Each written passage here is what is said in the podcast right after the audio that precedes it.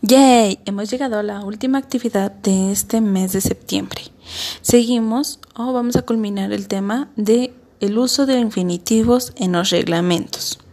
En este caso, te recuerdo que el infinitivo es una forma verbal en que se emplea para expresar órdenes, indicaciones o sugerencias, y estos suelen terminar en ar, er o ir.